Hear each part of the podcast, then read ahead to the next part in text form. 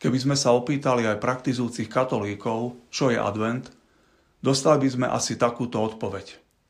Trojtýždňová príprava na Vianoce. Je advent len trojtýždňovou prípravou na Vianoce? Alebo to znamená aj niečo viac? Slovo advent je latinského pôvodu a znamená príchod.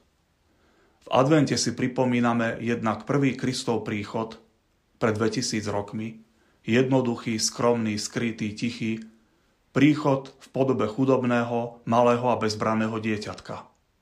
Toto slávime na Vianoce. A v advente tiež zameriavame našu pozornosť aj na druhý Kristov príchod na konci vekov. Advent je rozdelený na dve časti. Prvá časť od prvej adventnej nedele po 16. december a táto je zameraná na druhý Kristov príchod. Dni od 17. do 24. decembra, tzv. vrcholné adventné férie, sú zamerané na prvý príchod Krista. Biblické čítania aj modlitby opisujú udalosti, ktoré bezprostredne predchádzali narodenie pána. Prvá časť adventu, teda tie prvé dva týždne, sú zamerané na druhý Kristov príchod na konci vekov.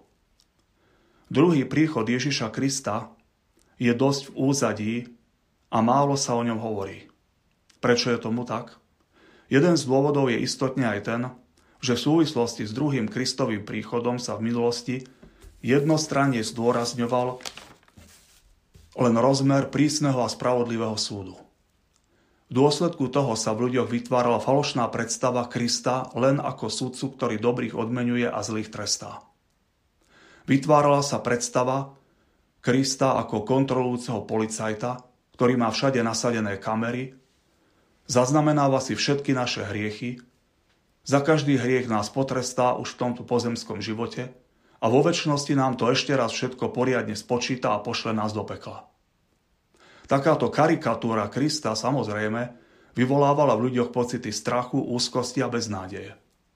V duchovnom živote ľudí sa to prejavovalo, prejavovalo alebo škrupulozitou a hriechocentrizmom, čiže nekonečným analyzovaním vlastných hriechov, alebo na druhej strane vlažnosťou, formalizmom, alebo až útekom od Boha. Posledný súd však nie je jediný rozmer druhého Kristovho príchodu. Druhý Kristov príchod bude mať viacero dôsledkov. Prvý dôsledok – všeobecné vzkriesenie zosnulých. Svetý apoštol Pavol v prvom liste Solunčanom píše Lebo na povel, náhlas Archaniela a zvuk Božej poľnice Pán sám zostúpi z neba a tí, čo umreli v Kristovi, vstanú prví. Potom my, čo žijeme a zostaneme, budeme spolu s nimi v oblakoch, uchvátení do vzduchu v ústrety pánovi a tak budeme navždy s pánom. Smrť bude víťazne premožená.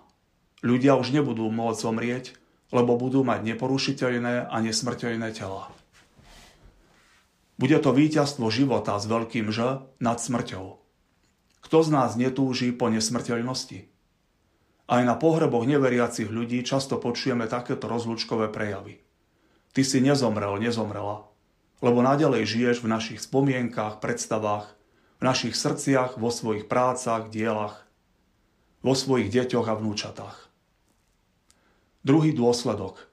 Bude úplne odstranené každé morálne a fyzické zlo, čiže všetky hriechy, ale aj následky hriechov – Nebude už existovať žiadna kriminalita, korupcia, klamstvá, krádeže, intrigy, vojny, terorizmus.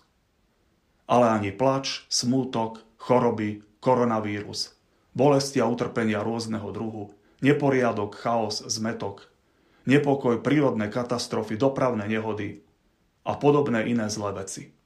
Kto, kto z nás by netúžil po takomto svete zbavenom každého zla? Tretí dôsledok bude úplne a definitívne porazený diabol, pôvodca hriechu a smrti. Nebude už viesť proti nám duchovný boj svojimi klamstvami, pokušeniami, útlakom ani posadnutosťou. Nebude už ohrozovať naše telo ani dušu. Ktorý veriaci z nás by netúžil po oslobodení od diabla a po jeho porážke? Štvrtý dôsledok. Pred Kristom, kráľom neba i zeme, sa skloní každé koleno v nebi, na zemi, v podsvetí a každý jazyk bude vyznávať Ježiš Kristus je Pán na slávu Boha Otca, ako o tom píše svätý Pavol v liste Filipanom. Piatý dôsledok. Bude víťazná baránková svadobná hostina, na ktorej budú mať účasť všetci spasení, ktorí žili skrze Krista s Kristom a v Kristovi a budú s ním väčšine kráľovať. Šiestý dôsledok. Víťazstvo Márinho nepoškvrneného srdca – akým spôsobom alebo do akej miery bude mať Mária účasť na Kristovom víťazstve nad smrťou, nad hriechom a nad diablom a nad každým zlom ostáva veľkým Božím tajomstvom. A preto v prvých dňoch, týždňoch adventu, kedy je naša pozornosť zameraná na druhý Kristov príchod, by sme mali zameriavať našu pozornosť a úctu na na nebo tú Fatimskú panu Máriu a na jej nepoškvrnené srdce – lebo ona vo Fatime povedala, moje nepoškvrnené srdce nakoniec výťazí.